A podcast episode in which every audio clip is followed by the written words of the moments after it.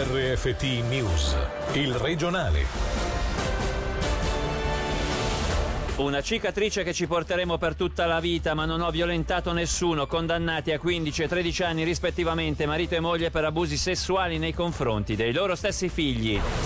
Per il prossimo quadriennio prevediamo la realizzazione di molti progetti. Presentato lo stato dei lavori del PAL 3 che partito dai trasporti è diventato un programma di sviluppo territoriale.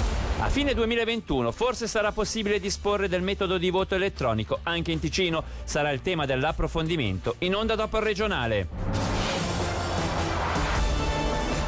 Buonasera dalla redazione, 15 anni per lui, 13 per lei. È questa la condanna per i due coniugi italiani del Bellinzonese. Erano accusati di innumerevoli abusi sessuali nei confronti dei loro due figli minorenni, un bambino e una bambina, protratti per oltre un decennio. Il cinquantenne inoltre ha contestato fino alla fine la violenza carnale sulla figlia, ma il giudice Amo Spagnamenta ha invece confermato tutte le accuse. Oggi a Palazzo di Giustizia per noi c'era Davide Rotondo. Una madre che nessuno avrebbe dovuto avere, così l'avvocato Sandra Xavier ha descritto la sua assistita, ma anche come una donna che non si perdonerà mai, che seppur in modo tardivo ha capito i suoi errori e che dovrà convivere con un senso di colpa anche quando la sua pena sarà stata scontata. Sensi di colpa per aver amato il marito più dei suoi figli, non solo assecondandolo, ma partecipando attivamente alle sue perversioni. Quello che emerge anche dalle perizie è che non c'è nessuna scemata imputabilità. Anche secondo la difesa, infatti, la 45enne ha lucidamente commesso le oscenità nei confronti dei suoi figli.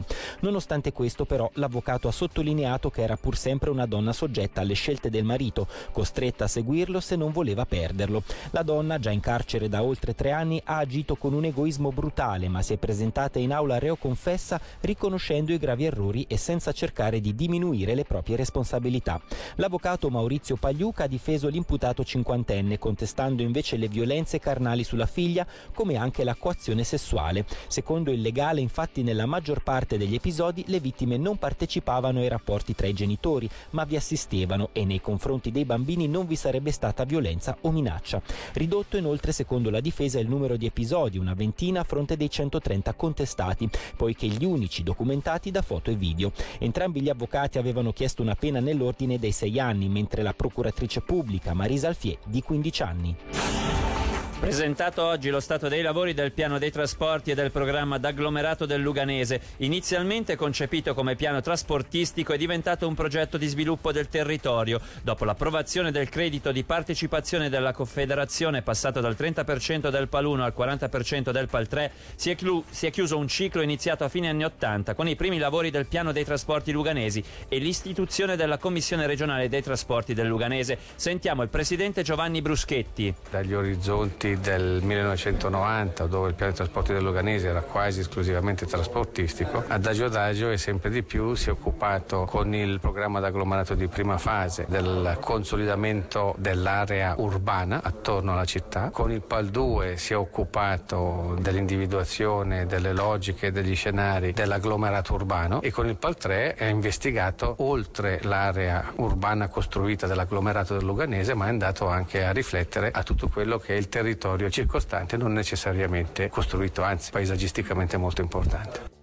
Il prossimo quadriennio si prevede una fase di realizzazione di molti progetti, anche se spesso i tempi sono molto lunghi e renderli più brevi è difficile. Sentiamo il capo del Dipartimento del Territorio, Claudio Zali. Ci sto rompendo un po' la testa dagli anni in cui sono in carica. Occorrerebbero delle revisioni profonde delle leggi che stabiliscono le procedure per la creazione di queste grandi opere. Parte di queste leggi sono federali, quindi non abbiamo la possibilità di intervenire. Tutto il processo che porta alla creazione di un'opera è lungo ed è estremamente democratico, quindi in varie fasi fasi è possibile intervenire con ricorsi o, o referendum e quindi allungare i tempi a livelli veramente molto elevati. Il mio personale auspicio per questo mio quadriennio è quello di arrivare finalmente a cantiere con delle opere fondamentali come la rete tram treno del Luganese, la circonvallazione di Agno Bioggio.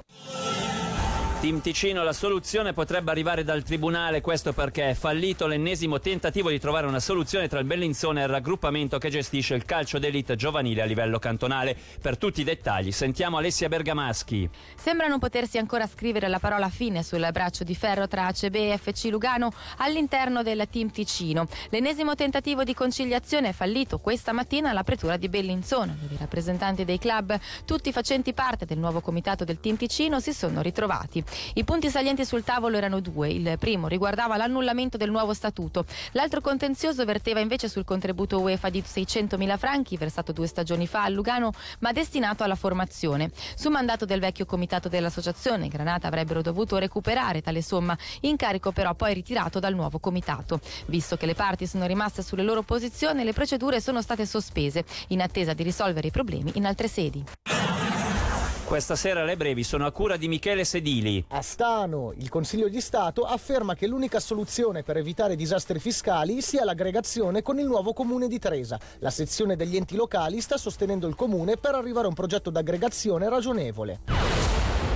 Il consiglio di amministrazione dell'EOC ha promosso il dottor Yves Harder a primario del nuovo servizio di chirurgia plastica, ricostruttiva ed estetica. Vice primario di chirurgia dal 2014 inizierà il nuovo incarico dal 1 gennaio 2020.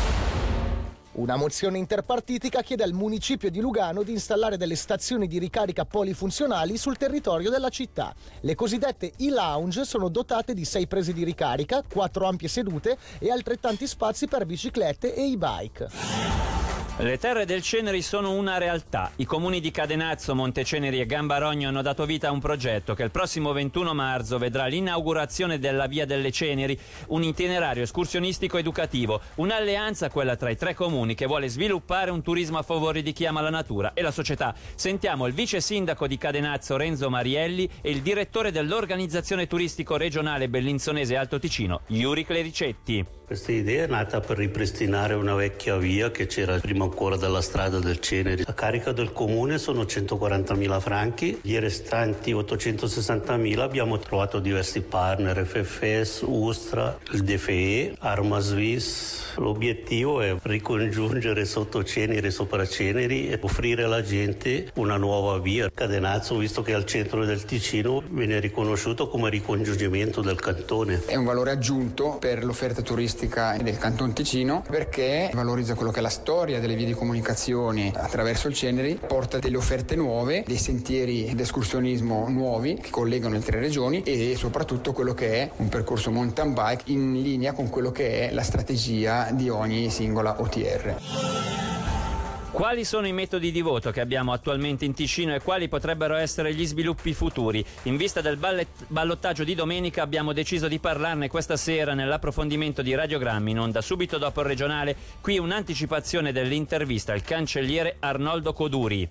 Voto elettronico può essere un terzo canale che permette un accesso immediato alle votazioni. Verrebbero favoriti le nuove generazioni che sono più avvezze a questi metodi elettronici.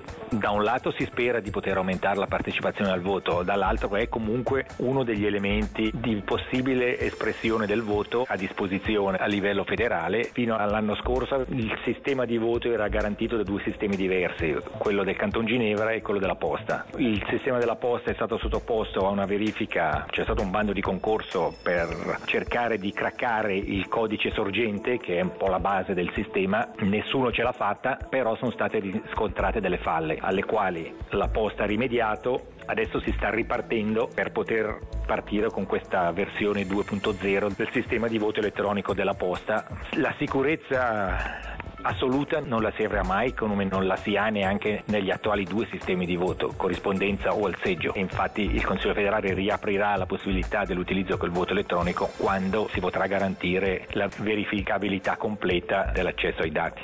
Per oggi l'informazione termina qui, dalla redazione e da Davide Maggiori. L'augurio di una buona serata. Il regionale di RFT, il podcast su www.radioticino.com.